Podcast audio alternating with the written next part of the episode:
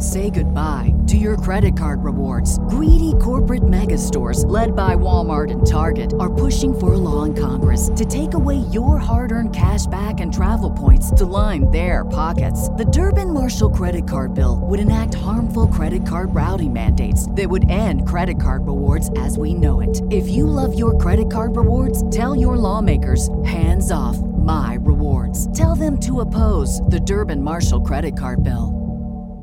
What's the easiest choice you can make? Window instead of middle seat? Picking a vendor who sends a great gift basket? Outsourcing business tasks you hate? What about selling with Shopify? Whether you're selling a little or a lot, Shopify helps you do your thing, however you cha-ching. Shopify is the global commerce platform that helps you sell at every stage of your business. From the launch your online shop stage to the first real life store stage, all the way to the did we just hit a million orders stage? Shopify's there to help you grow. Whether you're selling scented soap or offering outdoor outfits, Shopify helps you sell. Wherever and whatever you're selling, Shopify's got you covered. Sign up for a $1 per month trial period at shopify.com slash try. Go to shopify.com slash try now to grow your business, no matter what stage you're in. Shopify.com slash try. These kids should be able to have a parent that can they can both their parents are in their graduation photos and maybe one day wedding photos. Yeah. I could never imagine my parents being at such odds that they couldn't put their love for me at the center, that they couldn't say, all right, let's just put this crap behind us. So child centered divorces work because that means these children are going to know that I am the most important thing to my parents. My parents were able to heal and do what they needed to do for me. And so now they're taking that in and saying, I'm going to be able to do that. I see what healing looks like. Yeah. I see mama living well. I see daddy living well. I see Yep. them both happy. That's the thing that we're passing it down. We say we pass down generational trauma. What about generational healing? Love is a treasure chest, but once opened, our hearts become vulnerable. I, I went back to Vegas. It was this guy. He appeared as a friend. Sure enough, it led to infidelity. Alignment can't be ignored. We talked about certain topics as far as having kids. She didn't want to have kids. Um, and that was one of the red flags. and I know you desire marriage. So I think it's best you move on with your life. What you do? Hold on, Lisa, what you do? I told him, okay. She didn't ask me why. I knew several other women's bodies better than I knew my own. I've, I watched their videos of them having sex, so I would try to imitate that. No discussion is off limits. Dear Future Wifey podcast brings healing. You inspire us to try God a little bit more. But through this platform, I realized that it's possible. It's possible to love again. The conversations have really helped me to change my perspective on relationships. Season 7 is all about tough topics. I'm Laterras R. Whitfield, and welcome to the Dear Future Wifey podcast. Welcome to the Dear Future Wifey podcast. I'm your host, Laterras R. Whitfield. Listen, are you still shacking up with us? If you're still shacking up with us, can we get a commitment? Hit that subscription button and subscribe. Make sure you turn on your notification bell so you'll be notified about upcoming episodes. We have two more episodes left in Tough Topics. This is the second to the last one. Um, thank y'all for opening up your mind to be able to handle some of the subject matter that we brought to you through season seven. We're going to be launching season eight um, the week before Christmas. So it's going to be absolutely amazing. Listen, today's episode, you know, I got a good buddy of mine on the podcast. Um, you know what? I'm not even going to give her a long introduction. Before uh, we're just going to just jump right on in there. So without further ado, welcome to the Dear Future Wifey podcast. My homie, Naja Hall. Hey, let's hear it. What's going on? Like, listen, are you gonna behave yourself today? So I'm nervous. What? You, I'm Naja, how are you nervous? I know, like me and you are friends in real life. But you're nervous. But I life. am nervous because the thing about you, I watch, obviously, I've been watching everything that you've done. The thing about you is there's a lot of other interviewers Yeah. that don't allow us to talk. And that's a comfortable place. but you just let us talk. And I was like, Lord, please don't let me get on here and get to rambling and say anything. So I'm nervous. Well, listen, we're gonna have fun because Okay. we're gonna talk about something that you're an expert in. Uh, an expert from a personal situation, and you have a whole platform that helps people navigate this space. Yeah. What is that space? It's the space of blended families, but blended families that are experiencing conflict. Mm. Yes. What made you dial in on that specific thing? Real life. you know, we friends. but for those of you that don't know, I've not been um hiding the fact, Yeah. lying about the fact of my blended family situation. I fell in love with a dad, a divorced dad of three. And along with that did not come this beautiful story that I thought it would. It came, it conflict, drama, real life um, exposing of other human beings' shortcomings. I've explored mental illness. I've dealt with anxiety on my own just because of the conflict in our own family. So, so Really? much as, oh, absolutely. I'm going to tell you all about that. Yeah, we're gonna Oh, talk yeah. about that. Um, and for the record, I invited your husband on the podcast, but this is not his his wheelhouse. This He isn't his wheelhouse. He don't, he don't like all this public stuff, right? and so he trusts me to be the mouthpiece and Right. still respect our marriage and our family and my stepchildren um, and still represent him Yeah. and myself because I got a lot to say. and y'all been married how long? Six years. Six We years. just made six years. Six years. Known him for knocking on 10 and been married for six. And you live where? New York City. Live in New York. Uh, you- Harlem, New York City, actually. oh, you gotta be specific when you Very say that. much huh? so. Harlem, USA. That's what people know Harlem. Yeah. I've been yeah. there for, can you believe, 17 years now? When I left Dallas, went straight to New York. Cause he lived there, right? Um, we met in New York, but he is uh from Arkansas. Hold on, make that make yeah, sense. Yeah, it's crazy, right? He's born and raised in Arkansas. I'm born and raised in Memphis. Um, when we were both living in Dallas, I never knew him. I was living in New York City. He got deployed because of Hurricane Sandy, and boom, I say the storm brought him in. The, he came in through the storm. He got deployed to Queens, New York because of Hurricane Sandy How'd y'all meet? on a dating app. Oh, I tell people I ordered him off the internet. You ordered him. You I got, you got, you got a. Uh, you know the dating a apps back in order the man. you know the dating apps. I mean, I don't know how they work now, but you just put in your criteria: height, location, whatever. Put that in, and there he was. How many people you have to swipe through to get to him? So it wasn't a swipe. This was Plenty of Fish. Okay. And there's a lot of my homegirls that are married from Plenty of Fish still to this day. Like they were back, I think 2013, 2014 when we were all on there. I don't know how the, the landscape is now. But what I did, my secret was I wrote like a long eight page paragraph thing about myself, my family, my background. This is what I like. This is what I do. So the people that were like, hey, babe, delete your blocked. Why? Because you can't read. I, re- I, re- I wrote that stuff as a way to kind of just weed it out. to see if people actually was more Exactly. looking into who, who you were instead of what you look like. the fancy pictures that I put up there because I did put some very nice. but one thing that my husband did though, he was like, "Oh wow, that's cool. You're the firstborn. I'm the firstborn. You were an athlete in college. So was I. Twins running your family. Me too. My parents are still married. Yours are too. Like I was like, oh okay. Oh, so so we he- have he a lot reading. in He done read He everything. read, and even if he didn't, if he skimmed it, he did it the right way because he got me. I responded. And so on on POF, what they do is that what they just slide. What it's a DM or how's it work? Oh my God. Now this was 10, almost Yeah. 10 years ago. But I think you just DM. I'm pretty sure you just DM. Because I don't remember the swiping after I got off the dating apps. Because after I met him, That was I was off within four or five months. I was like, oh. I said, let me still see what's out there. And I was like, oh no, this is it. I'm done. I'm done. So I don't remember the swiping, but all of my friends do swipe now. So what about him made you give him uh, Ah. your attention?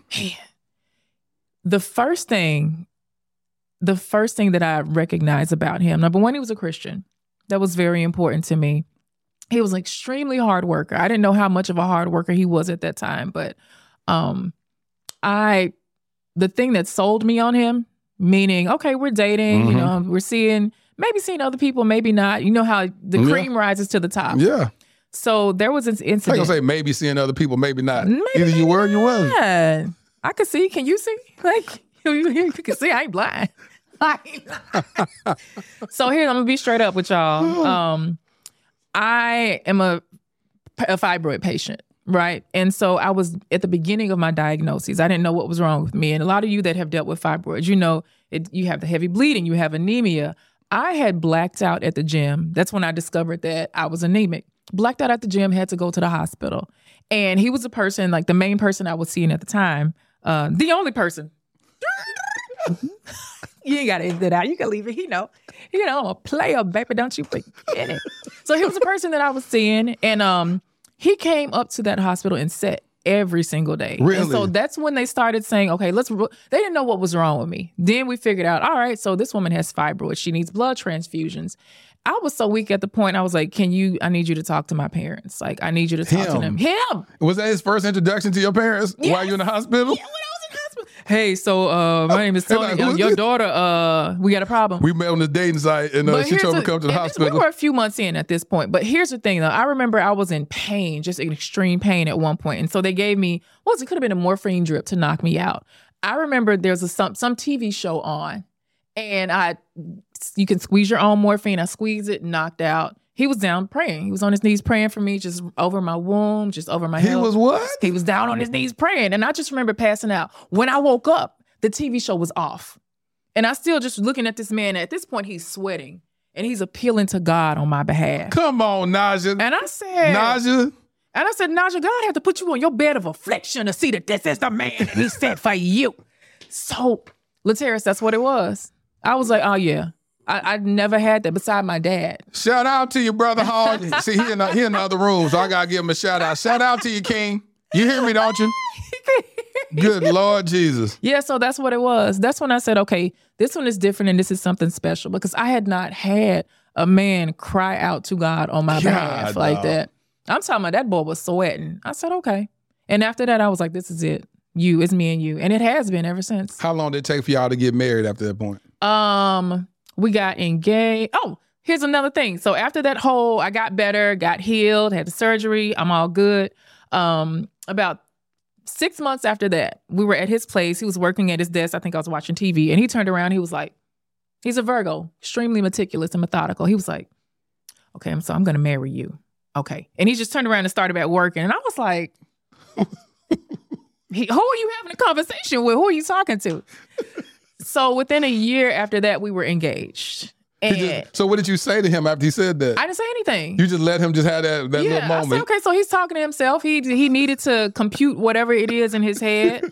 I could tell he was doing some sort of calculation. And now that I know him so well, that's what he does. Have you ever asked him what, what what was he thinking in that moment? We both said it in our wedding vows. I was like, you remember that day we were at your place in Queens and you turned around and said you were gonna marry me? And I mean, I already knew that he I wanted say to be. to you. He just said it in your presence. He turned around and looked at me and he was just like, okay, I'm going to marry you. Okay. And he just literally turned back around and started working. like, okay, now you are part of my equation. I'm going to do my life with you. So let's figure out how to make this come together and make it fit. And that's what we did. So we spent about six, seven months doing that. Um, you know, got the premar- premarital counseling, looked for blended family counseling. That's when the conflict started coming up. How And I- long was he divorced after that point? Um, we he got divorced 2013. We were married three years later.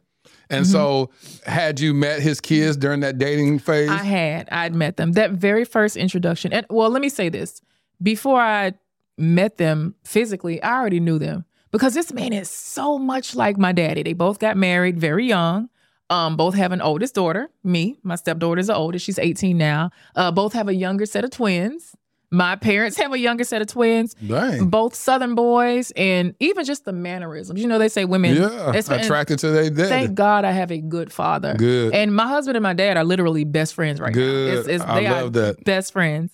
Um, so just through him and just seeing how doting he was, I feel like I already knew him. Like you know, it's like I was like, it brought up so much of my childhood stuff. Mm. Um, some of the good stuff and the bad stuff that we'll talk about. Just seeing how he was with his dad. Like my I'm I am my dad's favorite child. No shade to my sisters. But y'all know I'm his favorite. Y'all, y'all know. I'm, the, I'm firstborn, you know. And I used, to, I used to mentor one of her sisters, Yes. Nadia. Yes. And so she just, she just, all the shade she just threw on you, Nadia. I apologize. Nadia and Natoya, both of them. They know. they this is they know. So just seeing how he was with his firstborn, I was like, that's exactly how my dad is and was with me. So it was kind of like a glimpse into reliving certain pieces of my girlhood that I fondly remember. So that made me fall for him immensely. Like that made me fall for him. He came from comes from a very good family too. You know, for what else we're lacking in other areas of our family and the missing pieces, his parents, like I talked to his mom, my mother-in-law, I call her my other mother. More Other than mother. I do my own mother. Yeah. So, you know, he had all of that stuff going for him. My other mother. Mm-hmm. Call her OM, other mother. And so a year later, y'all get engaged, Mhm. and then y'all get married. How long after that? Um, our engagement was only six months. Okay. Yeah, we did it quick. Yeah. The venue was available, and we wanted to get married on his parents' uh, anniversary. Mm. Yeah. So they just celebrated 45, 42 this past summer. So we came Wow. here to Texas to celebrate with them. Yeah. 42 years. Oh, that's, that's the last time you was here, right? Mm-hmm. Yeah, last you- time I saw- yeah, you last time I was so, here. Yeah, y'all was This- celebrating that. This past summer, and my parents just celebrated 48. 48? Yeah. So we both come from like this very strong, thick black marriage situation. I love that. Yeah. And it's so uncommon. We don't hear a lot about that. That's why I said just the fact that y'all were able to meet each other, both from Dallas, but y'all met in New York. That's Mhm. just Well, I'm from Memphis now. Don't get well, it twisted. Well, we know. We you, You know, know, I I'm a know you want to represent Memphis. Uh, yeah, you. Anytime. Every time. But But y'all both living in Dallas. Well, y'all both, you know, had residence in Mm-hmm. not even and then- far from one another. You know, when we got to talking, I was like, "Where'd you live?" He was like, "Oh, I was north." I was like, "Me too." And he would come um, as a, as a kid over to University of Memphis because they were from Arkansas, which is right over the bridge, to do basketball games. But we just never met. We never met until we were both in New York City, isolated, just up there with just us to try to figure it out together. So when you met him and you started hearing about him being divorced, uh, having three kids, did you look at that as a red flag? So let me rewind to our first date. I forgot. Oh, I forgot. Ah. So he didn't put it on his dating profile That he he's a father. Uh uh Um, and I was the girl who would just be like, I don't, I'm child free. I was Yeah. like, I don't Want to marry somebody or be with somebody that got kids? Mm-hmm. And I had previous bad experiences like that. You know, you hear about the baby mama drama Yep. and they still with their baby mama and the kids Yeah. are the, and I was like, my life is so simple and I've created this life that I've wanted. I don't need somebody else's confusion. Hello, confusion. so on the first date, right? On the first date, we're sitting down, we're having dinner. we're having dinner, and he was like, Yeah, you know, I got three kids, you know, I've been divorced. Da, da, da. I was like, I said, Well, let me go pull up your paperwork because your profile didn't say this. Your pro- okay. So I'm gonna, I'm not even gonna lie. I immediately in that moment discounted him. I was Yeah. like, okay, Naja, you're not gonna, you're not gonna be with this dude.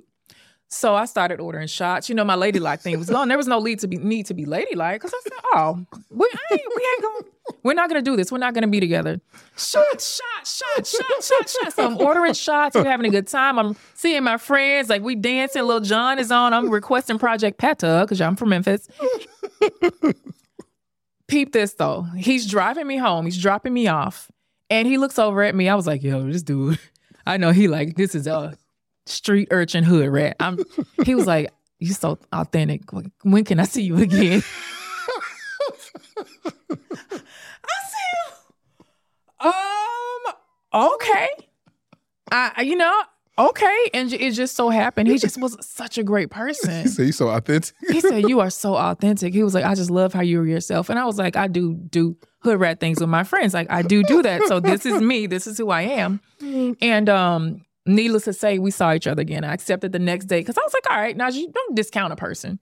Don't discount them because they had a past. You have a past. So let's just let's just see." Um, in some sort of way, like I said earlier, the cream rises to the top, and th- those things about him, probably with the fact that he was a father and that he had been through what he had been through, Mhm. were the things that made me fall in, immediately in love with him.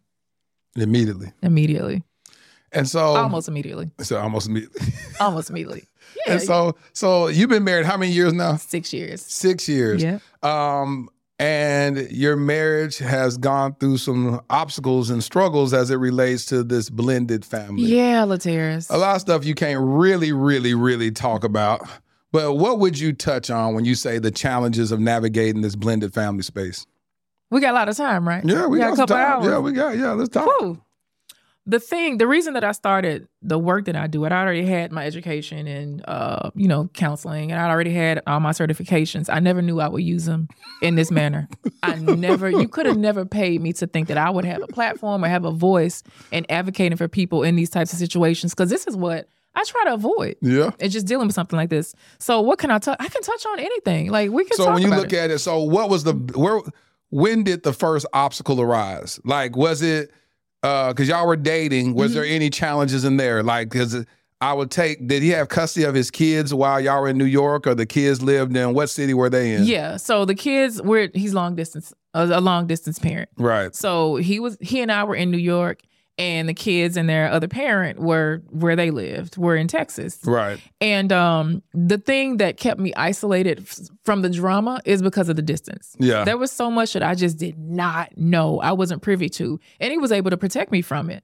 And it wasn't until I started digging in and saying and just asking the questions because I didn't know what to ask. That's why I tell women now, and, and, and, and men, anybody too, you need to ask for paperwork. Let me see your divorce paperwork. Can I see your custody paperwork? Um, when you get to that point in your relationship, how much are you paying for alimony? Is it going to be for the rest of this person's life? Because that affects you and what Yeah. you and your household can Yeah. do. Um, do your children have any known health issues, any mental health issues? Are they allowed to travel? Is your ex high conflict? And how is this going to affect me in my life? That's good. I didn't know to ask any of those questions. So I just fell in love all willy nilly and got popped in the face with it. Whoo, let's hear it. Let me tell you. I didn't know what I know now. I, had I known what I know now, obviously would have moved a whole lot different. How? I would not have made myself. I was a punk. How you say he was a I was a punk? punk. I would not have made myself so vulnerable and available to criticism and critiques and lashing out and threats of violence from the other party. I would not have been, and I'm an empathetic person, super empathetic. So how would you have done anything differently? I would have immediately put up a strong boundary and said, okay, so I see that you want conflict. I don't want to fight. I don't react well to threats of violence. If you tell me you're going to take my life, I need to take that seriously because we were getting things like that happening with Yeah. us. You know, it's all documented, y'all. It's it's public record. Um, so you know, so things like that, like, and, and you know, everybody wants to say their situation is bad, but ours was truly a really, really bad one. And I would not have had, I would not have let hope carry on as long as I have. You know about the incident that happened. Now Mhm. it's two Thanksgivings ago. You know about this. Yeah. And, um, you know, we've had some court Because you called me one day asking me advice about, you know, um, withholding visitation. Right. Yes. And Yeah. you gave me some good pointers, Yeah. pointers to do with that. And so parental alienation is one of the things that's very real. Yep. You know, and for those of you that don't know what alienation is, Is basically when one parent is uh makes an attempt to cut the affections, love, the relationship with that other parent. And alienation can happen through their spouse, through that other side of the family. Basically, they're making the other parent seem like a bad thing. So this child now only has them to rely on Yep. which is a very dangerous thing, not only for the entire family, but for the child's mental health. Yep. You know, we're seeing it now every day with, you know, look at all these broken homes Yep. that don't have to be broken. That's facts. And I'm not saying broken because they're divorced, because I don't believe you're a broken person because you're divorced or your parents aren't in the same house, but our parents are breaking us. And that's the reason why this episode is so important as we talk about tough topics, is because I really have a heart and a passion for African American families to do family better. And I mean, like, literally, like, we can't, we, you know, mom and dad didn't get along. They may have been born, the child may have been born out of wedlock. Um, there never was any type of commitment. Could have been a, a, a one night stand. Could have been all kind of things. Yeah. But how you how- the two of you decide to co-parent is pivotal to the upbringing of that child. And so the reality is is that we can uh, help our kids avoid unnecessary trauma by just us being adults. And we throw that a lot around a lot. Like, can y'all just act like adults? And the reason why we say that is because as adults, we need to be able to process information and say, all right, listen, I'm gonna put my child. One thing that I noticed on the the child support papers when when I was on child support, it says in the best interest of fill in the blank Yeah. said child. And it's always they look at it as what's in the best interest of this child. Mm-hmm. It has nothing to do with me as a father being Mm-hmm. upset and don't like X, Y, Z and mad about this. The mom upset, mad because our She relationship using work money out. to get her nails Yeah, done. getting her nails done. She get her nails done a little sixty dollars. She can't do nothing with that. Y'all, y'all gotta stop that too. Did you say sixty dollars? Oh, the child support sixty dollars. Not your child No, we talking about we talking about child support sixty dollars. that is true. And I'll be honest with you, it, it was those moments where you look at it where you go as a father, you go, well, because I felt like, and there's no, there's no way of making it quote unquote fair, so to speak. But I remember when I was 18 years old and I went and put myself on child support. I said that um, I said that I wish there was a way that X amount of percentage could go towards a child's savings or whatever. Yeah. You know, just take a percentage. Just say if you take 20% of the child support and it goes into some type of trust or or whatever for that kid that mom can't touch, and then the rest mom can use to get to pay for the bills or whatever else. Mhm, But what I used to do is I paid not only child support but I also pay for The private savings. school, and then I paid for this, and I put my daughter. I just did that all on my own. Uh, but the reality is. Yeah, it does. It- that that stuff does begin to weigh into it, where mom is it getting the money. with, blown. it, it comes with a lot of feelings and i as much as i am a father's rights advocate i also love women. I am a proponent and i'm a supporter a major supporter of women especially single mothers. One hundred percent. um because you know a man is paying about 20 to 35 percent of his income into another household. So it's not going into his household. This woman is ded- dedicating 95 percent of her time to the child that this seed that you both have grown together. Yep.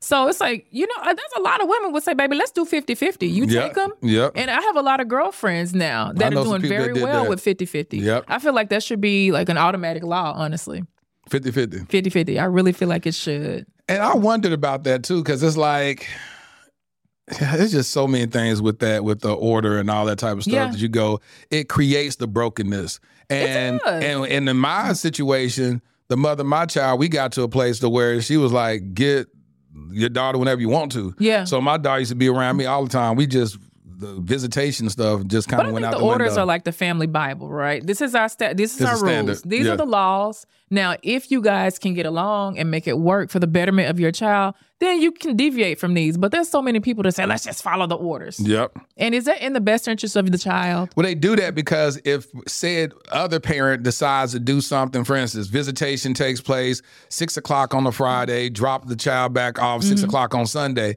but you'll have situations with the father who doesn't call to pick the child up at six o'clock or may miss the whole time of visitation Right. and comes every now and then. Now mom can't even plan her life She cannot plan. because it's like, well, th- I don't know. And then the, and then the dad pops up because I had a whole lot of friends that have gone through this where the dad now pops up five months later and shows up Give and say, me "I want my child." kids." So I'm like, what? Where have you whoa, been? whoa. Right. But he can hold those same papers and say, "This is what's so crazy."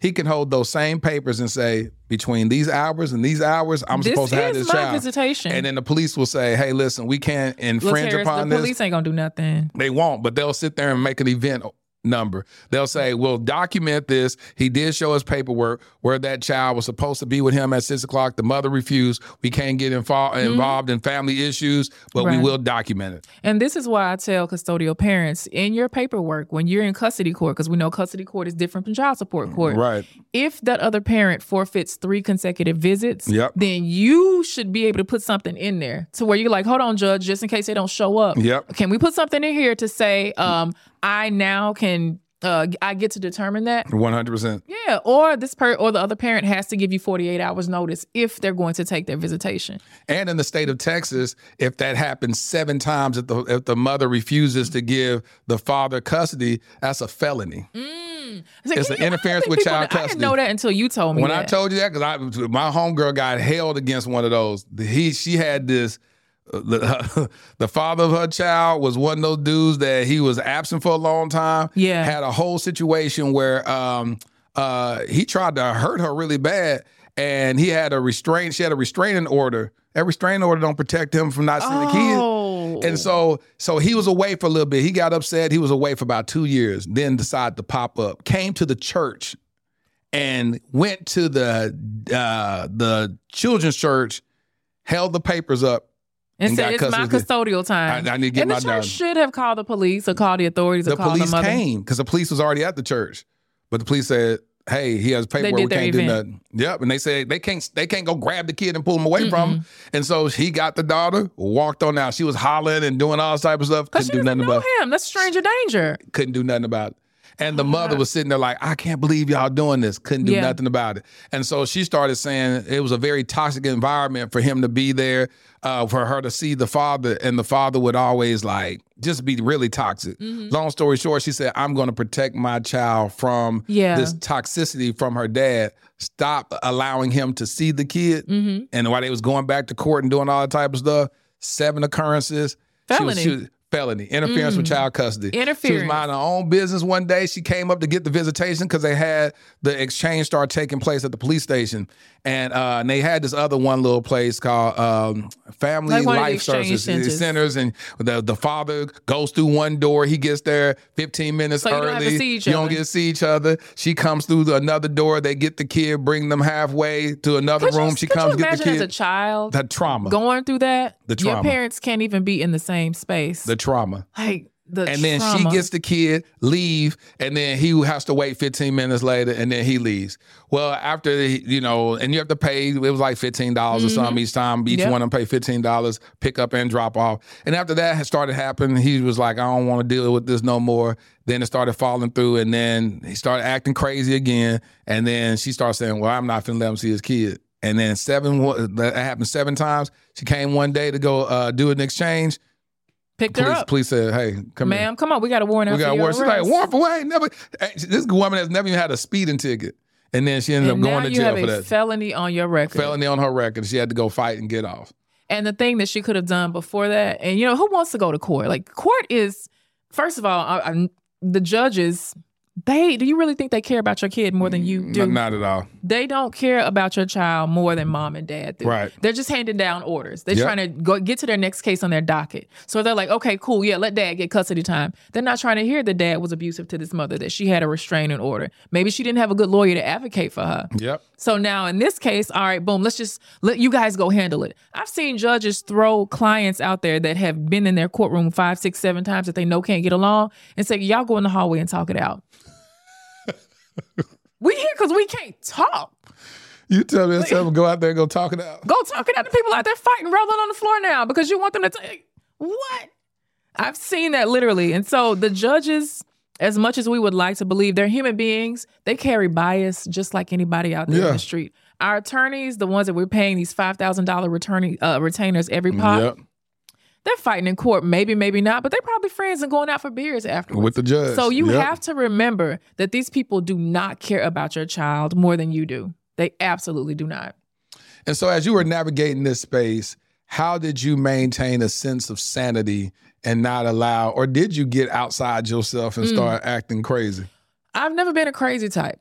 I've always been, um, you know, maybe not crazy enough in some cases. My sisters, you know, I would call and tell them some of the things that were happening. Like, oh my gosh, like, hey guys, I'm getting stalked. I'm getting harassed. I'm getting, and I didn't do anything. Like, and they knew I didn't do anything to deserve this. I fell in love. And, you know, just so happened the person I fell in love with had some situations that were not tamed yet. And so I didn't get crazy, but I will say this after this event that is public record, and Laterras knows about the event. Um, People say, let me go look at was what court was this in? I just go see. Ugh. that there was an act of family violence that happened with us. Yep. And it was life threatening. Um, we were not the guilty party. I wasn't there. I had to hear about it. And it was one of my worst fears. One of the worst fears of a wife is when she knows her partner is going to drop his children off and the situation is high conflict, meaning, you know, oh, I'm gonna hurt you, I'm gonna kill you, Yeah. or there's like a, a boyfriend there or whatever. Yeah. It's always such a scary thing. So I'd always keep him on the phone. Hey, you going to drop the kids off? Let's just stay on the phone. This one particular time I did not. And something happened at the drop off. And because of that incident, it was like literally one of my worst nightmares. Almost, almost thank God it did not coming into fruition. Yeah. And so we said, okay, so now things have to change. And I had been telling my husband, I said, hey, you need to take this stuff seriously. Because men, y'all tend to Yeah, think 'cause we women like, just yeah, we like, man, she ain't gonna do nothing. Right. She ain't gonna do nothing. And then me, I said, hey, listen, you have a whole nother household over here. We have to protect us. Let's get some things in order. That's when he was like, okay, so this is way, way, way more serious than I ever could have fathomed. He knew it, but I just I just maybe he he had hope. I don't know what he had. I don't know what it is that he had. He had hope. Maybe it was just the unwillingness to get your kid's mom in trouble. You know, the kids are gonna pay for it. The kids Yep. are gonna get backlash from it. All of that stuff started happening. One of the things that's hap- happened with me is I had developed anxiety. I was talking to my beautiful homegirl, Dr. Glenna, um, psychotherapist, and I was like, Glenna, I keep seeing the incident over and over. If this person would have succeeded in doing what they attempted to do, he would not be here today. And I said, I, I lay there and I see it every night. She said, friend, you got to get some help. Yeah. She was like, You don't. She said, It's okay. that you're telling me this. She said, but you're not okay. You have to go get some help. And then she shared with me, you know, she was like, hey, when I went through my divorce, you know, you know, I, I send people, even her clients, she's like, people are going through situational, um, traumatic times. That doesn't mean I have full blown anxiety, but I went for a couple of appointments and the therapist was like, ma'am, you have situational anxiety. And I could not stop thinking about it. And I'm not even gonna lie, I got on, and I'm not ashamed of this at all. I got on anxiety medication and I stayed on it for about five or six months. And it helped take the edge off. It helped me to say, okay, Naja, but your husband is still here. Yeah. You will have your day in court. You Yeah. will be avenged. You will finally get some paperwork that can protect everybody in this family, Yeah. even people that need to be protected from themselves. Um, so it's a super dark time. And now it's actually today, it's two years. Two years. It's the two second year anniversary. Mm, Yeah. Yeah. So that changed my perspective and um, the amount of empathy that I was still willing to show in our situation. Like, oh, I would still have a sit down. Just me being gullible and thinking like it's not that serious. Come on, come on. Yeah. That situation showed me like, Naja, you need to woman up. And when a person exerts violence and they say it and then they attempt to do it, um, this is where yeah, now you need to take it seriously. And so things completely changed for me. Um, and how did you how did you navigate through that space? What what changes did you make? I wasn't a person that set boundaries. I grew up in a household with, I'm gonna say this. I feel like for a lot of us little girls, even if a lot of us don't want to admit it now, our mothers were our very first bullies.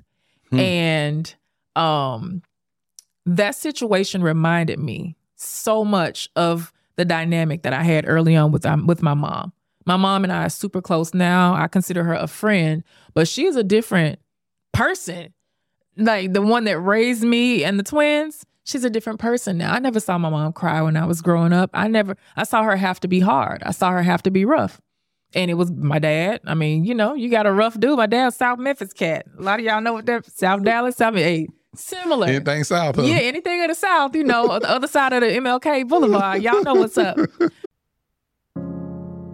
This show is sponsored by BetterHelp. Now, what would you do if you had an extra hour in your day? Would you take up a new hobby, catch up on some sleep, complete reading the book you've never had time to finish, but always promised that you would? Did you know the best way to squeeze that special thing into your schedule is by knowing what's important to you and making it a priority? Therapy can help you find what matters to you so you can do more of it. I could not become the person I am today without therapy, to be honest with you. My vulnerability and transparency were cultivated in therapy, and it served as a foundation in which the beloved Dear Future Wifey podcast was built. Now, as you know, relationships of all kinds are important to me. Therapy helps with learning positive coping skills, managing expectations of myself and others, and most importantly, establishing healthy boundaries. Ooh, boy, life is stressful, ain't it? Now, therapy is a safe space to recalibrate and recenter. Now, can I be transparent with you? Since the inception of this podcast, I've always wanted to do this right here for BetterHelp. Why? Because so many of you reach out to me seeking referrals for therapy services after each episode. My heart has been overwhelmed by the outpouring of you desiring help to show up better in life. And guess what? I believe the world is a better place with better help. It's entirely online too, designed to fit your schedule. Learn to make time for what makes you happy with BetterHelp. Visit betterhelp.com slash wifey today to get 10% off your first month. That's betterhelp, H-E-L-P dot com slash wifey. Everybody in your crew identifies as either Big Mac Burger, McNuggets, or McCrispy Sandwich. But you're the filet fish Sandwich all day. That crispy fish, that savory tartar sauce, that melty cheese, that pillowy bun. Yeah, you get it. Every time. And if you love the Filet-O-Fish, right now you can catch two of the classics you love for just $6. Limited time only. Price and participation may vary. Cannot be combined with any other offer. Single item at regular price. Ba-da-ba-ba-ba. Um, as a woman now, you know, as a grown up now, I can empathize with why my mother had to be the way she did, but she didn't have time to play and be soft with us. For a lot of us, our moms were the first one to berate us or physically hit us, hit us or impose her will. You know, I didn't have a gentle parent. I didn't have neither one of my parents were gentle parents. And so I will say this. That situation immediately snatched me back into being that little Naja with this abrasive mom who did not nurture her because different kids have different needs. I just happened to have been a kid that needed a lot of hugs. Yeah. I needed that. I didn't I didn't really have that. But growing up, I've learned I was like, yo, you really needed that. So this particular situation caused me so much angst and caused me to go back into little submissive Naja because I was like, this is two similar types of women, which was hard for me to admit. And it was scary for me to admit to myself. And so, because of that, I said, let me show this woman a, a lot of empathy. Let me show her some empathy because I, I've seen it before. I know women that hurt and they're bold and abrasive, that one day kindness can come through. Yeah. It happened with my mom. But I really had to realize that that was not going to be the case, uh, not no time soon. And I was not going to be the person that was going to initiate that. And also, when I just noticed that this person, um, they didn't want that with the person they got kids with. So who am I? I'm chopped liver. Yeah, Like, yeah. girl, bye. Like, Naja, Yeah. who are you? You're nobody in this situation. Like, if anything, I'm an agitator. So I said, let me just step all the way away. Wow. And so as you were, so you you said you stepped all the way, you stepped out of the way then. So And I wasn't really in the way in the first yeah, place. but you just you wasn't trying to be the mediator no more, basically. I learned very early on that in our situation, I can't say for everybody, um, me and my husband, we wanted peace. I saw him so many times, like, look, can we just like talk? Can we all just get along? Can we just talk? Can we be cool? Like, why why does it have to be this? You say you're happy, I'm happy. The kids are right here seeing all of this stuff. So what do you think was the bigger problem? like what's what what caused so much tension? without me speaking for somebody else's experience because that's not fair. I can only say my feelings, and feelings aren't facts. Take that how you want to. Some people are so committed to chaos because that's all they know how to be.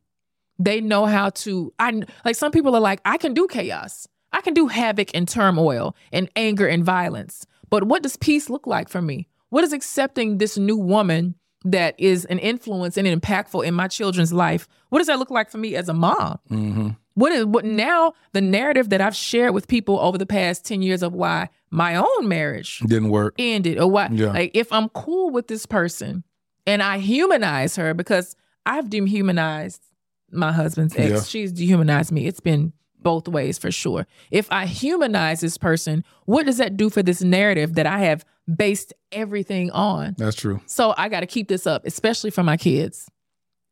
Got to keep it up. So that's the that's without That is so unfortunate. Like, and, and I and I hear what you're saying without saying it.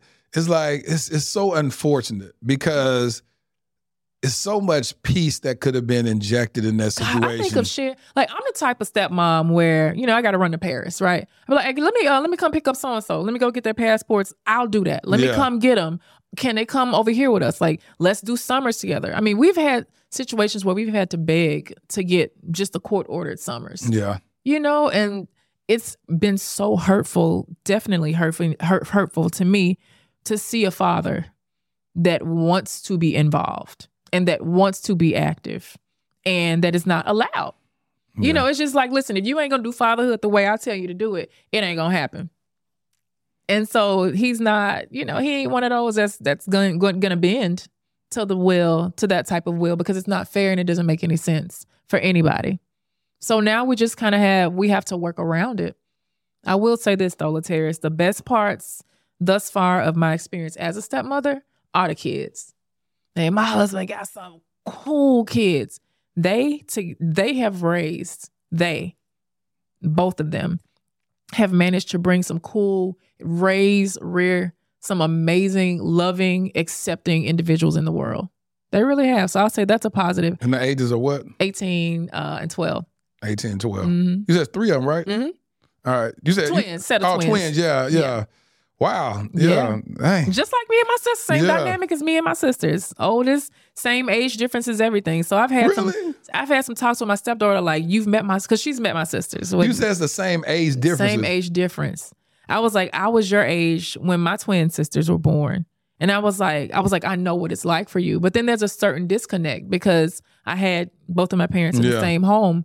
And that's, you know, a couple years after her siblings came into the world, it was her that became the repository for her parents' divorce. And again, that's her experience to talk about, not Yeah. mine. But I can only talk about what I've observed. What advice could you give to um, men and women Yeah. to help mitigate the challenges or the difficulties of the toxicity that can be infused in blending families? Okay. This is kind of pointless to say, but before you even get yourself in a blended family situation, why don't you do some research on the person's, uh, on the background of the human being that you're with, that you're bringing a child into the world. Now, if you're watching this, probably a little bit too late for that. But I wish that a lot of us were taught the skills and the things to look for in human beings with disordered personalities. That's a very real thing. And narcissism is not the only one Yeah. that's out there. Um, I wish that we were taught to look more into a person's belief system. I wish we would all do therapy together and individually before we say, I'm going to make the lifelong decision to have a crotch trophy with you. Because now look at us. A crotch. I know I saw that on this TV show and it made me laugh so much. Because now we got this beautiful trophy because we bumped uglies. And now what are we going to do with it? Are we going to screw this human being up? Laterras, I'm trying to be serious right now. You just said crotch serious. trophy. I cannot take my mind away from the fact you said because it makes so much sense. It's the trophy that manifested itself. You said bumping ugly. So, but you asked me, what can we do to kind of mitigate This some girl of the grief and said do a mental health evaluation before you even decide to even give Bum, the dude bum, your bum. phone number, basically. Mhm. Like, let's really be, you know, let's not lead with our loins. Let's do some actual research and ask questions, not only to the other person, but about ourselves. Because a lot of us ain't right anyway. A lot of us are imbalanced also. So we need to really be able to to to do that. But you ask, what can we do to mitigate trauma? You can, men, let me tell you, because fathers out there, a lot of you think that when your ex or your children's mother is act, she's acting crazy. I honestly believe that is an ego boost to some guys because let me uh, let me explain why. Yeah, explain that. Right. Oh, she's acting crazy. Oh, I, I can calm her down. Men tend to believe I can come in and be the fixer. I can calm her Well, down. yeah. But it also leads you to believe that you are in control of this woman's emotions. I made her mad. So I did get control how she is. What y'all don't realize is a lot of these women are not in control of their own emotions. So there's nothing you can do, especially now that you're not in relation with them, to control them. So that's the first thing that you can just go ahead and accept is this person is strictly my co-parent. You're not mixing any things. You're not bumping on ugly. You're not doing the things that you were before because now it's a business relationship. We're in the business of co-parenting. But what does that mean? Because a lot of us don't know how to handle our own business and other facets of our life. You set some firm boundaries. You say this is what we're going to talk about. You don't text late, and you know these. I think these are things that are second nature, and I think people should know. But I'm gonna go ahead and say them in case they don't. You don't send the late night text messages. You don't check up on her and act jealous when she brings some other person around your kids, unless you feel like the person is dangerous or you have some sort of paperwork that states that ch- children can't be around um, particular individuals. You lead from a place of love and acceptance. Now, you are going to be kind to her, but you're also going to show her that you're not her do boy. You're not in a relationship with her anymore because now she has to learn to stand on her own two feet as a person that is parenting singly now. And you have to do the same thing. A lot of parents I see make the mistakes of not wanting to tell their children the truth about that situation. Yep. Um, but what is it going to do for your kid in the long run? And when you do try to move on, Say truth about what? Um, where they are. We're not together anymore. I'm seeing other people. Like I've seen a lot of parents. I know a couple right now that's sharing a house over in Queens, and they haven't told their kids that they're divorcing. Dad goes away for a week and goes somewhere, and then mom comes back. And so the kids get to stay in the house, which is essentially beautiful. But what happens when you want to expand your life? Because it's not going to work forever. Sure not. It ain't gonna work, and your kids are gonna be filled with resent. People say kids are so resilient. I don't know if I agree with that completely because why so many screwy adults walking around here? Yep. But your children know more than what they're letting on. I was a very nosy kid. I knew Yep. all the tea, Yep. all the tea. Um, but those are a couple things I think you can do to just mitigate it. Set very firm boundaries with each other and treat this like this is a business relationship and you are in the business of raising the next president, the next person that's going to cure cancer, the next mentally well mother or father, the next school board principal. You are in the business of raising a human being that's going to do some good in this world. And so you said that creating boundaries. What do you think is a acceptable boundary as far as getting phone calls, like from Boundaries. from your, you know, child's parent? So um, we're not hookup. It's not hookup hours, and we know what hookup hours are. What is it? People don't know. What is it? Yeah, we got to break it down. People, cause people knew they wouldn't be doing it. Okay. if you are texting your child's other parent, oh, I can't find little Timmy's uh t-shirt, but you got your little bra on and be like, is this little Timmy's t-shirt? Baby, that's crossing a boundary. If you are trying to text your baby moms and you have no shirt on and you got the little towel hanging off and be like, hey, I'm about to drop the kids off at eight o'clock, is that okay? That's crossing a boundary. So you said texting. So you talking about video calling? Video calling, texting, whatever. So so that, that is a good point. in- I forgot there's video calling now. Yeah, so should you FaceTime. should you be video calling? The, I don't think that like this is all based on boundaries. Right. Like if we have a business relationship with a person, are we gonna FaceTime all the time? or can what we have to say to each other be done in a text or a respect based phone call? Yeah. It's all about developing a relationship based on respect and boundaries. Facts. And so many people don't know how to define what respect means because Right. it means something different to all of us. Yeah. Respect the child. Respect that I want this kid to be centered. Respect the fact that your co-parent might love that, might be the only person in the world that loves that kid the same, if not more than you. So let's just respect that. Like this is this is a person that if something happened to you, this is a person that will be rearing this this young person. So we got to respect that fact. But no, we're not doing late night 11, 12, 2 a.m. phone calls. We're not making sexy romantic innuendos. We're not bringing up what you did in a relationship and how awful of a partner you were. Because what's the point of that now? You're not Yeah. together anymore. Yeah. Are, are they a, they might be a damn good co-parent. Yep. They really might be, they might surprise you if you allow them that. I don't believe in uh letting on about who who you're dating. I don't think that's important in the beginning. You know, a lot of people, oh, you seeing somebody? Why? Little Timmy, Little Terrence Jr. ain't gonna be around uh, may- Mr. they- Joe. Well, they made out. They don't know because you may you, uh you may be letting dudes lay up over there while the kid is there, and the, and the, and That's a character. Yes, that's a parenting issue, but that's more your character. but still, That's a character. if he That's don't know because um, I had a friend who kid began to tell the the mother whatever, hey, so and so, I think uh, dad is seeing another woman because you know she be over there all the time. And kids are gonna talk. They gonna snitch, and so it's like, why don't? So this is what I always believe. I believe that the minute that you believe that that relate, well, if that kid is going to be around that kid, I mean, The that person. kid that around the person, said individual need to have a conversation with the other parent and be 100%. like, hey, listen.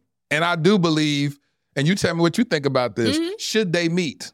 Should the person say, hey, listen, uh, I want to introduce you to uh, my ex-wife, my ex-girlfriend, the mother of my child, Yeah. or whatever, since you're gonna be over there. ideally if it's a good situation between the co-parents mean meaning you've both moved on you're both in healthy balanced places you are both healthy balanced individuals What do you say if that can't happen?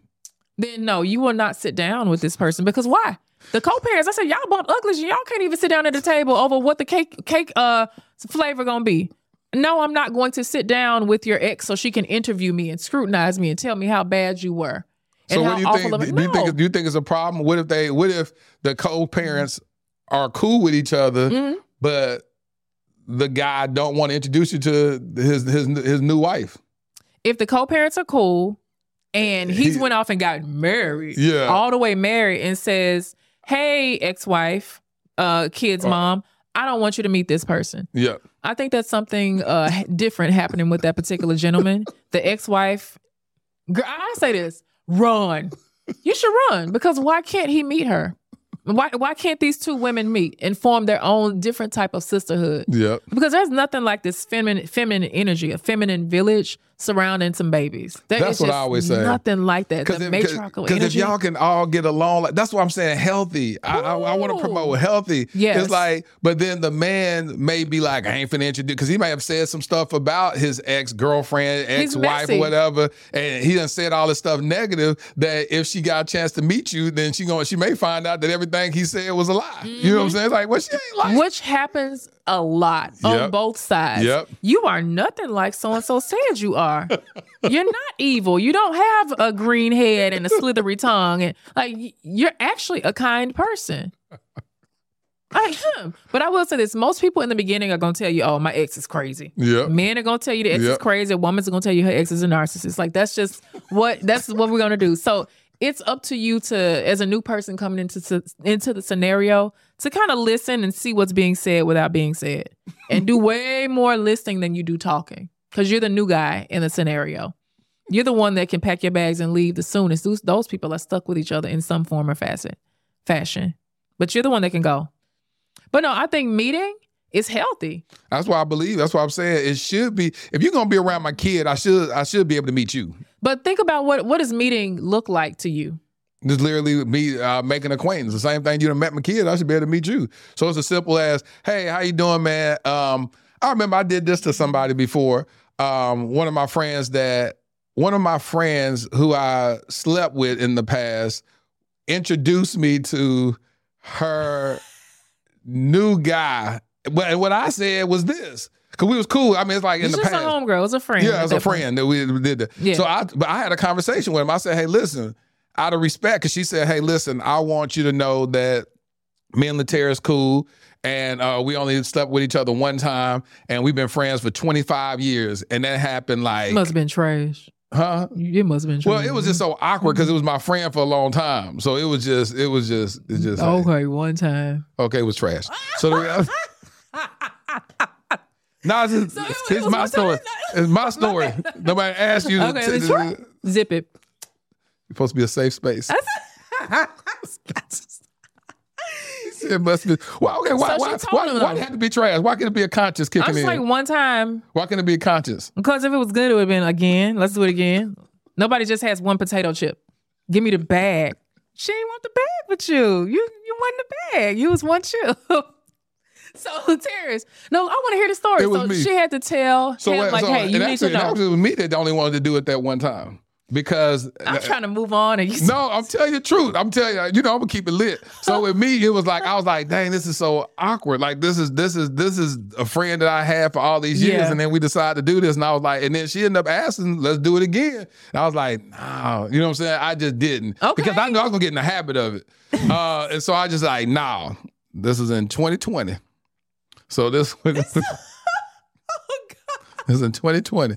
So I had a whole conversation. She's like, she had a conversation with her dude, and it was like, hey, I want you to talk to uh, Laterras or whatever. About Uh, what? Not well- about that. Well, because we were cool, because she had lied and told him that. Because uh, men that are always gonna ask, did you hook up with him? Yeah. Men are And always she gonna had ask. lied, and I said, don't lie to him. I Yeah. said, tell him the truth. Because she wouldn't be able to be your friend once he found out the truth. Exactly. So I said, tell the truth. So they came by. We had a whole conversation. I said, I said, tell him the truth and tell him to come meet with me. So we sat down and talked. And I said, I'm gonna tell you this straight up. This is what happened. It happened one time. That's why I was good. I was glad that it did only happen one time and it was what it was.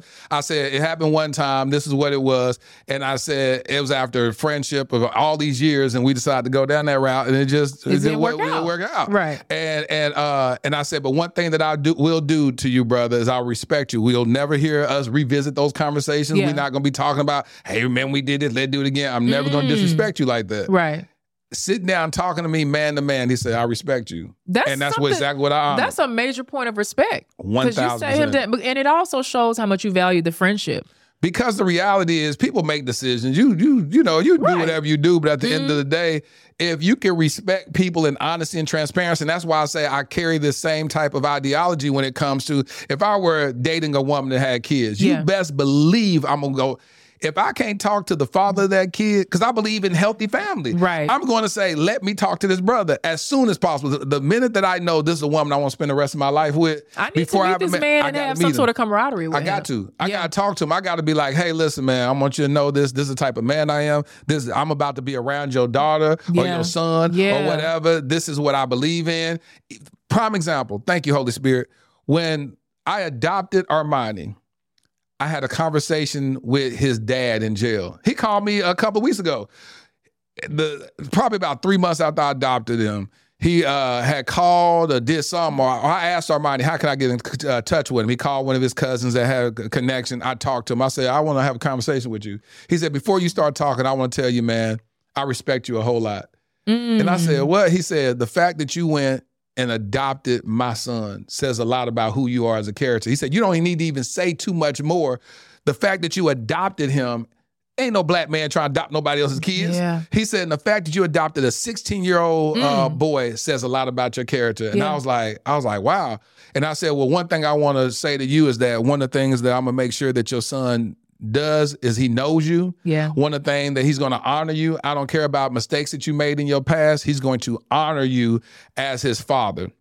And I said, Um, yes, he calls me dad. God allowed me to come into his life and be uh, a co-dad with you. I said, but the reality is, you're without the seed that came from your loins, he wouldn't be here. And I said he will honor, and respect that. And so, shoot, me, dad, dad called. Like I said, he called me a couple That's of weeks cool. ago and was like, "Hey, man, you know, um, you know, wanted to talk to me about some stuff or whatever, getting updated with Armani or whatnot." And we just chop it up and talk. So if I'm in a healthy relationship with a woman, and this is a woman I'm gonna marry, and I'm in a Mm-hmm. relationship with, you think I can't go talk to the dad? Like I gotta, I gotta That be is able. an ideal situation. Yeah, and I we know would like to see that that. happen. In, if in all cases, because as a woman, you don't think I would want to be able to like, hey, so can we do these types of braids, or what do you think about this, or Yeah. do they have an allergy, or what type of pads do the girls need, Exactly. or you know what type of bug spray? Like these are the things that children need. Can we have children Best interest of the child. conversations? Yep. You know, I've seen at this point, point zero percent of child centered child centered marriages work, but I've seen hundred percent of child centered divorces work. Meaning, Hold on, that was a gem right there. that, oh, I'm gonna say, let me say it again. Say it one more time for the people in the back. I've seen zero percent of child centered marriages work. I have not seen them work, but I've seen hundred percent of child centered divorces work. When I tell you that is a gem, people need to receive that. That is Mhm. so powerful. Unpack that. Yeah. You know, just because looking at it, if I'm saying my child is at the center, I will never, ever, ever, you know, I've seen some parents do it. They hate their co parent more than they love their kid. There it is. I've seen them do it and I've seen what that looks like. I've seen the tears come from, literally, seen the ch- tears come from children's eyes when their parent cannot manage to center them. For whatever reason, maybe the parent was not centered. Maybe the parent is so caught up in their own hurt. Maybe they want to make everybody else hurt. But I've seen what it looks like. I've also seen on the on the other end. I have a good girlfriend of mine that just went through a divorce, had a hard time. In, uh, infidelity had happened in her situation, um, and her ex husband is with that person that uh, he stepped out of the marriage with. She sent me a picture the other day of all of them at the kids' swim meet. And I said, mind blown. I almost feel a sense of envy when I see things like that because I was Mhm. like, our situation was nothing at all Yeah. like that. But I was like, we could have never just done this. I think about all the stolen moments Yeah. and the stolen opportunities. And I'm everybody's favorite auntie. I'm everybody's favorite. Everybody asked me to be their kid's godmom. But I was like, in this situation, because of emotions, and I'm not going to say invalid emotions, but at this point, um, unhealed, I guess, Yeah. whatever it is. I can't, I don't want to put a word to it, but emotions, and the main emotion being hatred Yeah. and resent and deceit and defeat and all of that. Um, and not being able to say, what do these kids need? These kids probably need a parent that can talk to the other parent at, at- at a minimum. Yeah. These kids can should be able to have a parent that can they can both their parents are in their graduation photos and maybe one day wedding photos. Yeah. I could never imagine my parents being at such odds that they couldn't put their love for me at the center, that they couldn't say, all right, let's just put this crap behind us. Yeah. And so now looking like I'm standing adjacent to some young people that this is their real life experience right now as we speak. So child centered divorces work. They work because that means these children are going to know that I am the most important thing to my parents. My parents were able to heal and do what they needed to do for me. And so now they're taking that in and saying, I'm going to be able to do that. I see what healing looks like. Yeah. I see mama living well. I see daddy living well. I see Yep. them both happy. I see. And so that's that's the thing that we're passing it down. We say we pass down generational trauma. What about generational healing? When I said I said that a couple of episodes ago, Rihanna Mm. can tell you, I said we need to pass down generational healing. Let's healing. pass it down and let's be committed to it. Let's let's not be our daughter's first bullies. Why did you say Let's- that? That's I was going to ask you that. Why did you say first bully? Why why would you say that your mom bullied you? Um, I think that anybody that's stronger than a person Oh. or you inflict pain or fear or harm on a person who you have an advantage over and who is vulnerable to you is a bully. I feel like a parent that, you know, hits a child. You're bullying that kid because they can't come around and knock you back in your teeth. They can't do that. They're said that, literally that from your soul. they're dependent on you to feed them and put their clothes on, and they love you. And as parents, we give our children their identity. We program their subconscious. And so you're causing physical pain to a person because you can't use your words as an adult. Like we tell kids to use their words. So that's why I said the Yeah. bully statement. So you feel like she would hit you unnecessarily? I feel or like you just feel like discipline uh, period is bullying. Now, I, I was never a kid that didn't get popped. My dad never one time raised his hand. My parents had a rule. You can spank the girls, I'll spank the boys. Just so Yeah. happened they had three girls. So mama was Joe Boxer in that thing. And not saying that, I guess, you know, I wasn't the type of kid that deserved that. And the, you know, the, the step kids that I have, they ain't the type of kids that, Uh, that need you to deserve physically- that. Right. I'm not the type of adult that needs to be threatened physically. I don't do well with that. And of course, my husband, I mean, it's a grown man. Yeah. Like that couldn't happen. So, you know, I think it kind of centers on almost an unhinged approach to dealing with conflict and your own internal stuff and just that need for a certain type of control. Yeah. So that's why I say that's what bullies do though. Nas, let me tell you something. I really enjoyed talking to you. I really enjoyed the insight that you added uh, to this discussion. Um, how can people connect with you? So I have two platforms. One is called Blended and Black, and it's for people, um, all human beings that are in blended families that are experiencing conflict. Because that's my thing. I eat conflict like cupcakes at this point, gluten free cupcakes, but I can do that. And also, if you are a person that is in a relationship with a parent, meaning you are a step parent, I also have another community called VIP Stepmom. So I have two of them. I have two of them. So whatever you want. I also have a podcast called I Know I'm Crazy with Naja Hall. She said, Uh, I know I'm crazy. That's the name of my podcast. It can be found everywhere. So yes, She said, I know I'm crazy. yes. Oh, I saw I, saw this nice video with your husband setting up your whole setup for that. Yes. I love when I see stuff like that. Yeah. I mean, it just it just it just etches in my brain. I like I love what that king is doing with his wife. When I, love tell it. you that I was telling Tony this the other day, we were sitting at the counter. Um, because I just started a beauty brand, Naja Hall Beauty. um, we just had a shoot at our place, and you know, I was just watching him work for me and Yeah. for these missions, all of these missions that I have. You know, anytime I've been on a green room and in any show, like he's sitting out there right now. Yeah. Like he is my biggest supporter and advocate. I have this particular lane because of him. Yeah. But you know, I was like, I was telling him he's one of my biggest blessings. Yeah, he and he has given me one of my most important purposes. So I, I feel really good to be married and adjacent to a person that you know is a purposed individual, and like we do that, for A- each other. Adjacent. adjacent, on top of sometimes. Rihanna, make sure I say that in my next adjacent, on top of, up under, all of it. Adjacent to.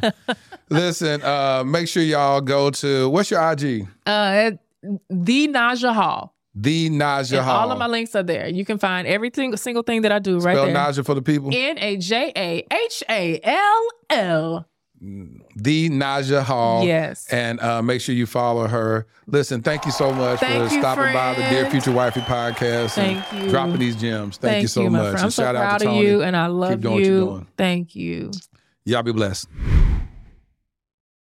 Ladarian thrusted suddenly into Child Protective Services in 2015.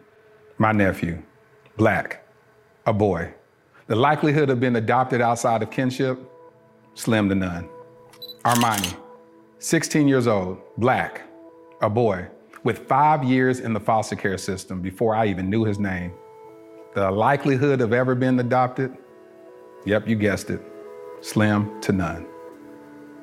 While Ladarian and Armani were trying to survive and barely thrive in an overpopulated and underfunded foster care system, I was living my own life, doing well professionally. Having been a single father with a daughter who at that point was doing well in college, it was my time to live my life, right? Wrong. I felt unsettled, tireless, agitated. There are just too many of our black children stuck in ambiguity and in the limbo of the foster care system. In 2017, I legally adopted my nephew, Ladarian. Fast forward to 2019, I had no ties to this other young king, but I felt God instructed me to adopt him also, and I obeyed. Starting over with parenting should have been enough, right? Working with various foster care and adoption agencies to help bring awareness to the countless young black kings in the foster care system should have decreased my agitation, right? Joining the board of directors of Advantage Adoption, an organization that helps find permanent adoptive homes for children in foster care, should have led to some type of resolve, right? No, not at all. None of it felt like I had done enough. I now realize that every one of those experiences was laying the fundamental foundation for my life's mission Kingdom Royale. Kingdom Royale will be a luxury, state of the art home for foster boys. Our first location will be in the Dallas Fort Worth Metroplex. We will utilize the whole person approach that instills identity, empowers them to advocate for themselves, and enlightens them regarding new perspectives and limitless options that they thought were impossible. Though the young kings will attend the local public schools that are in proximity to Kingdom Royale, our at home curriculum will broaden their worldview through participating in the arts, attending various cultural events, learning about and engaging in multifaceted discussions about current events and even relevant historical contexts, introducing them to gardening and landscaping and even caring for our animals on our farm and on site stables. We just launched our Startup Capital campaign with the goal of raising $2.8 million. Now, why $2.8 million? Well, in 2017, I created a web series in which I performed random acts of kindness for targeting the homeless community. One of the most notable successes was that one of the videos went viral, garnering 28 million views. However, one of my biggest regrets is that I didn't raise a single dollar to help in implementing a more sustainable plan for the homeless community. So, throughout the years, with much remorse, I reflected on not maximizing that moment. I knew if at that time just 10% of the viewers donated $1, we would have raised at least $2.8 million that could have really established long term support for the homeless community, or at least started a long term initiative to do so. This is my do over. This is our new beginning. Together, we can attack this at the root by specifically helping our homeless black boys who are already disproportionately represented in the American foster care system. I'm Laterras R. Whitfield. I've been nominated for three regional Emmys documenting my work with the homeless as well as my personal adoption journey. Despite those accolades, the greatest award for me is truly providing the infrastructure for a transformed life. Visit kingdomroyale.com for more details. Crown a king and make a donation today.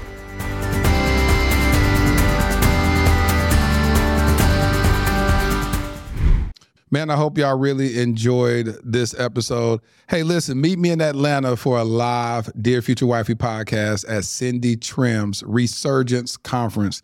It's going to be absolutely amazing. We have uh, assembled a dynamic group of panelists Cindy Trimm and her husband. We got Montel Jordan and his wife, and uh, you'll hear about some of the other people. But meet me in Atlanta December the 14th through the 16th for Cindy Trimm's Resurgence conference. Here's my favorite part of the podcast where I speak to my future wifey. Dear future wifey, in the tapestry of our shared tomorrows, I find myself enchanted by the prospect of weaving a life with you, a life that extends its warmth to every corner of our blended family. Like an artist, blending hues on a canvas, our love has the power to merge the unique stories and colors of our past into a masterpiece of togetherness. In this delicate dance, I see the beauty of our commitment, the elegance of our shared journey. As we tread this path, let laughter echo through the halls of our home and understanding be the language we speak. Together, let's nurture a garden of memories where the roots run deep and the blossoms of joy are everlasting. In the ebb and flow of our shared moments, I am certain that our love will be the lighthouse guiding us through any storm. With you, dear one, I embark on this poetic journey of blending lives, knowing that the verses we compose will be a testament to the strength of our love. Your future hubby.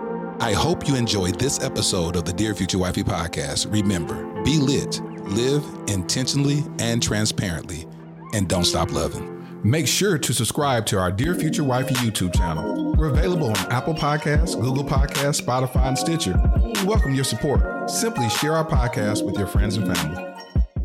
At Parker, our purpose is simple. We want to make the world a better place by working more efficiently, by using more sustainable practices, by developing better technologies. We keep moving forward. With each new idea, innovation, and partnership, we're one step closer to fulfilling our purpose every single day. To find out more, Visit parker.com/purpose. Parker, engineering your success. Everybody in your crew identifies as either Big Mac Burger, McNuggets, or McCrispy Sandwich. But you're the filet fish Sandwich all day. That crispy fish, that savory tartar sauce, that melty cheese, that pillowy bun.